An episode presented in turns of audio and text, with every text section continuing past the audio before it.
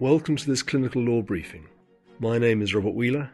I work in Southampton as a children's surgeon and clinical lawyer, and hope this podcast concerning a legal aspect of clinical life will interest you.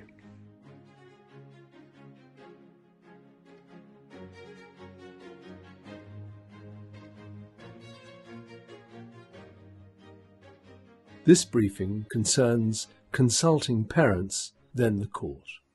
Child C was seven years old, one of four children, when her sibship was, with the consent of their parents, placed with local authority foster carers in 2012. The children had made serious allegations about abuse from their parents and other adults within the extended family. On the basis of further information, the local authority obtained a care order in 2014, which allowed it to take the children into care and keep them there whilst the order remained in force. Whilst C's parents retained their parental responsibility, one additional effect of the care order was to give the local authority parental responsibility for C and her siblings, together with the power to determine the extent to which C's parents were allowed to exercise their responsibilities. In determining that her parents should not be allowed to exercise their parental responsibility to provide consent for her medical treatment, the court had to be satisfied that this limitation on their rights was necessary in order to safeguard C and her siblings or to promote her welfare.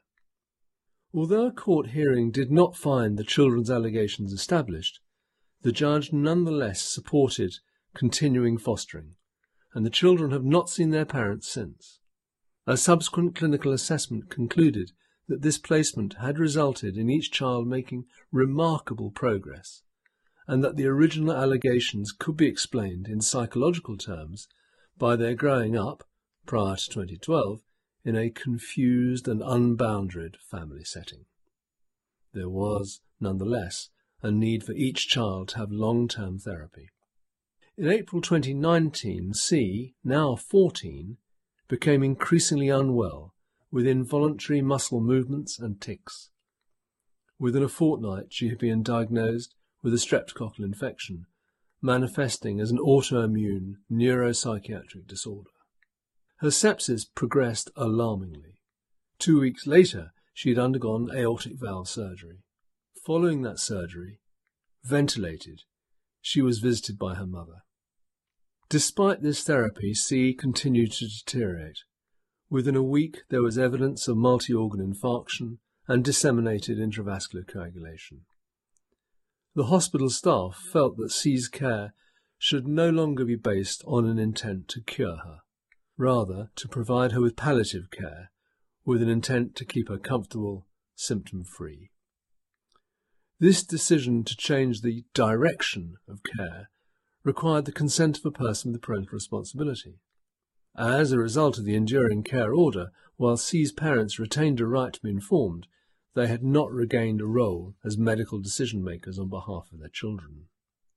Neither parent had been involved with any meetings with the treating clinicians, nor forewarned that C might die, or that treatment with an intention to cure might be withdrawn. The hospital staff contacted the local authority seeking consent for this redirection of care. The local authority agreed that the parents needed to be informed and that they should be given the opportunity to say goodbye to their daughter. C's mother was called, and she said she wanted to come to the hospital to do so. On C's final morning, the local authority noted at 10.04 that mother would be at the hospital by midday. In the event, following a telephone conversation between the local authority and the hospital at 11.08, the process of withdrawal commenced before mother arrived, and C died at 11.54. Her mother arrived shortly afterwards and was told that her daughter had died. The conduct of the local authority was scrutinised in the High Court. The judge could not accept or find that either parent had given consent to the withdrawal of C's life support. The local authority had accepted its internal legal advice that we need to consult with the parents, but our duty as corporate parents is to accept the medical advice and avoid unnecessary suffering. If that is contrary to the parent's wishes, it is unfortunate, but we need to take that course. The High Court found that this advice was wrong. The corporate parent has no power to consent to the withdrawal of a child's life support. The court noted that it was, to say the least, extremely regrettable that the mother was not able to say goodbye to her daughter before she died. The court emphasized, for the avoidance of any doubt, that no criticism can be made of the clinical care at the hospital. It became clear during the evidence that the local authority had neither protocol nor policy for dealing with a child in whom serious medical decisions had to be taken. The local authority's Director of Children's Services accepted that his department should have made an application to the High Court for permission to withdraw treatment, or alternatively should have invited the hospital trust to do so. He recognised that he should have involved C's mother more in the decision making process. This story reminds us all that even where parental responsibility has been curtailed by the local authority, whilst those adults remain legal parents, they must be consulted on serious medical decisions relating to their child, irrespective of whether they remain empowered to make those decisions themselves.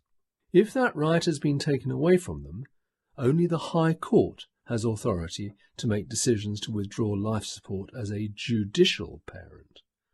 Decisions of this magnitude cannot and must not be taken by the local authority.